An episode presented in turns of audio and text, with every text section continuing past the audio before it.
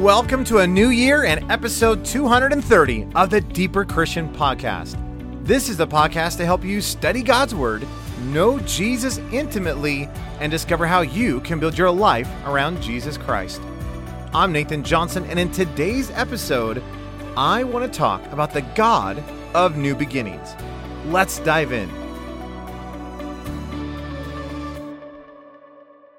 Well, happy new year. I am so excited for what God has in store for this upcoming year. Now, typically, the very first episode of every single month, we've been walking through a series on the names and character of God. And so, in this particular episode, I want to kind of give a kind of a roundabout perspective on one of the key attributes of God, especially the fact that it's the start of a new year. And it's this idea that God is a God who delights in new beginnings.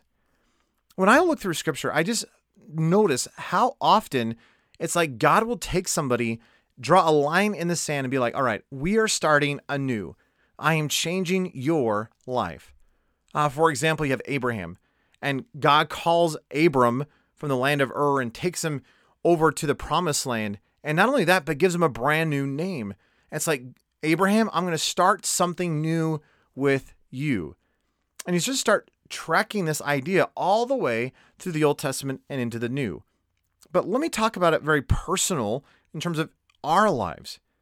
In Romans 5 8, Paul is talking and he says, But God demonstrates his own love toward us, in that while we were yet sinners, Christ died for us. And I've mentioned this so many times, but I love this verse because as as I'm walking in rebellion, as I'm shaking my fist in God's face, God didn't wait for me to clean up myself. He didn't wait for me to have a realization of, oh, I need Jesus. Rather, it was in the midst of my rebellion, it was in the midst of my sin that Christ died for me. That God pursued me even when I didn't deserve it. That He is looking to do something radical in my life. And that who I once was is no longer who He wants me to be because He delights in new beginnings. He's the God of new beginnings. In 2 Corinthians 5:17, there's that classic verse from Paul which says, "Therefore, if anyone is in Christ, he is a new creature." And some translations say creation. The old things have passed away. Behold, new things have come. And Paul's really kind of playing on that idea from the book of Genesis that just as that the the creation was such a stark contrast from this world of chaos full of water and yet what does God do? He speaks light into the midst of the chaos and brings forth this redemption, this overwhelming creation. Paul says that's what God's done in your life. That your life was full of chaos, your life was full of sin and just muck. And what did God do? God spoke light, Jesus, into your life and just as creation was this incredible alteration from what it from what it started as, so too you are a brand new creature. There's been a line drawn in the sand, and who you once were no longer defines you. You have been set free by the blood of Jesus Christ. I love what Paul says in Colossians 1:13.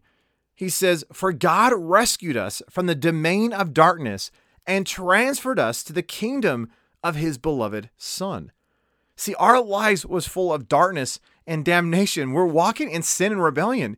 And yet, what did God do? He spoke light into our lives. And when we awoke to the reality of Christ and we, in faith, believed and made him Lord and Savior of our lives, we have been transferred from this kingdom of darkness and brought into this kingdom of the beloved Son known as Jesus.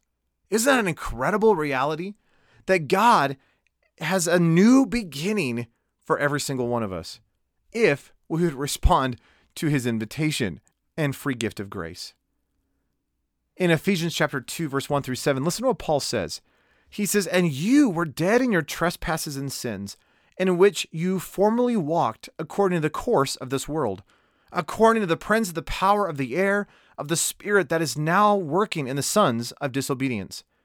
Among them, we too all formerly lived in the lusts of our flesh, indulging the desires of the flesh and of the mind, and were by nature children of wrath, even as the rest. In other words, we were living just like the world. We were living in that foolish stupidity of the world's mindset, and we were just indulging in our flesh and of sin.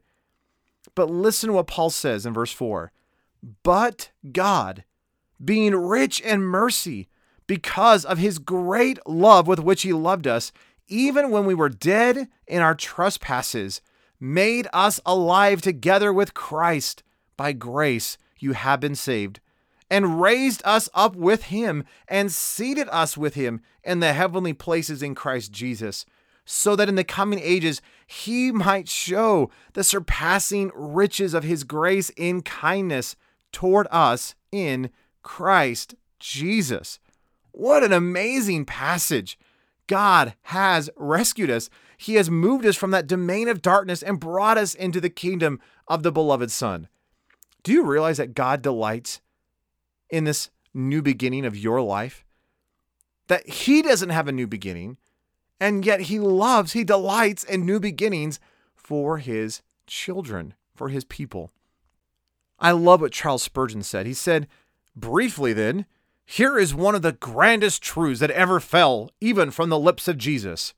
Behold, I make all things new, which is Revelation 21 5. Charles Spurgeon, I just love that. This is one of the greatest truths that even fell from the mouth of Jesus that all things are made new. Do you realize that God wants to do that in your life? That just as Lamentations 3 declares that God's mercy, his loving kindness never ceases, his compassions never fail. they are new every morning. Great is his faithfulness. See, there's something new and fresh about our living King. And it's not because he changes, it's because he is doing something fresh and new in our lives. He is showing tremendous loving kindness and mercy, and it is new every morning. That he is a God who delights in new beginnings. If that is true, can I encourage you to get to know that God? Psalm 46:10 reminds us that we are to cease striving, or some translations say to be still, and know that I am God. In other words, we cannot be rushing around in our lives and hoping to know this God. We must slow down and cease striving and actually get to intimately know who He is. See, I, I can't expect to have a new beginning and then keep living how I've always lived. In Ephesians chapter 4, verse 22 through 24, Paul is saying that in reference to our former manner of living, so the old way we used to live, he says that we are to lay aside that old self, which is being corrupted in accordance with the lusts of deceit, and that you, being renewed in the spirit of your mind, are to put on the new self, which in the likeness of God has been created in righteousness and holiness and of the truth the imagery is that of like a coat. That I've had this old overcoat on and I'm to take off that former way of living, all that corrupted way of life, that the, those old sins, those old thought processes, that that fleshly, selfish indulgences that I've always lived in. And now I'm to put on a brand new coat whose name is Jesus. That Jesus is my robe of righteousness, as Isaiah says, and that he is to mark and clothe my life. So let me ask you as we've started this brand new year, do you realize that God wants to almost hit a reset button, if you will, in your life? And He wants to do something overwhelmingly amazing in your life this year. Now, that may come through hardship and difficulty and trials, but through those, He wants to prove Himself to you in a powerful way. Would you walk into this year trusting in the Lord your God? Would you realize that it's not about success? It's not about how much money you make or where you live. This is all about Him and His glory and His renown. And yet, His mercies are new every morning. That He wants to do something new in our lives this year. He wants us, like Ezekiel walking in the river of God, to go deeper and experience more and to know Him more intimately than ever before. So, would you remember that God delights in giving new beginnings? And I think that's a great reminder at the beginning of a new year to remember that just because something happened over the last couple of years or just because something happened even this last year does not mean it needs to continue. If you've been walking in addiction or sin or some thought process, it doesn't have to keep controlling you into this new year. Freedom is available in Christ Jesus. Would you let Him give you a new beginning? Have you've been walking in just despair and discouragement and, and fretfulness and fear, would you let Him hit a reset button in your life? And would you turn your gaze upon Jesus? And would you let Him give you a new beginning? Now, I'm not saying life's going to be easy. In fact, it's usually you come to Jesus and things get harder. but it's in the midst of the difficulties, it's in the midst of the hardships and pain and trials that God sanctifies our soul and brings about a greater purity. I've been so encouraged studying this last year, this idea of difficulty and trial and tribulation. And when I when I read in scripture, it's always in the positive. That God delights in using the trials and difficulties and, and issues of our life to press us closer to Christ onto the grand reality of what He is wanting to do in our lives as He conforms us to the image of Christ, as He says in Romans 8 29. So, would you freshly get to know our precious King? Would you not just presume that you can just keep living however you've lived?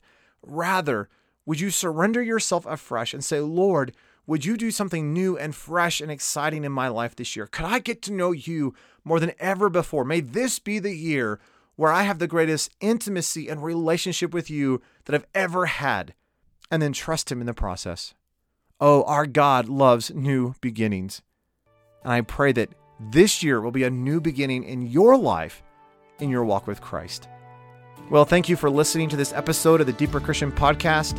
For show notes of this episode, please visit deeperchristian.com forward slash 230 for episode 230.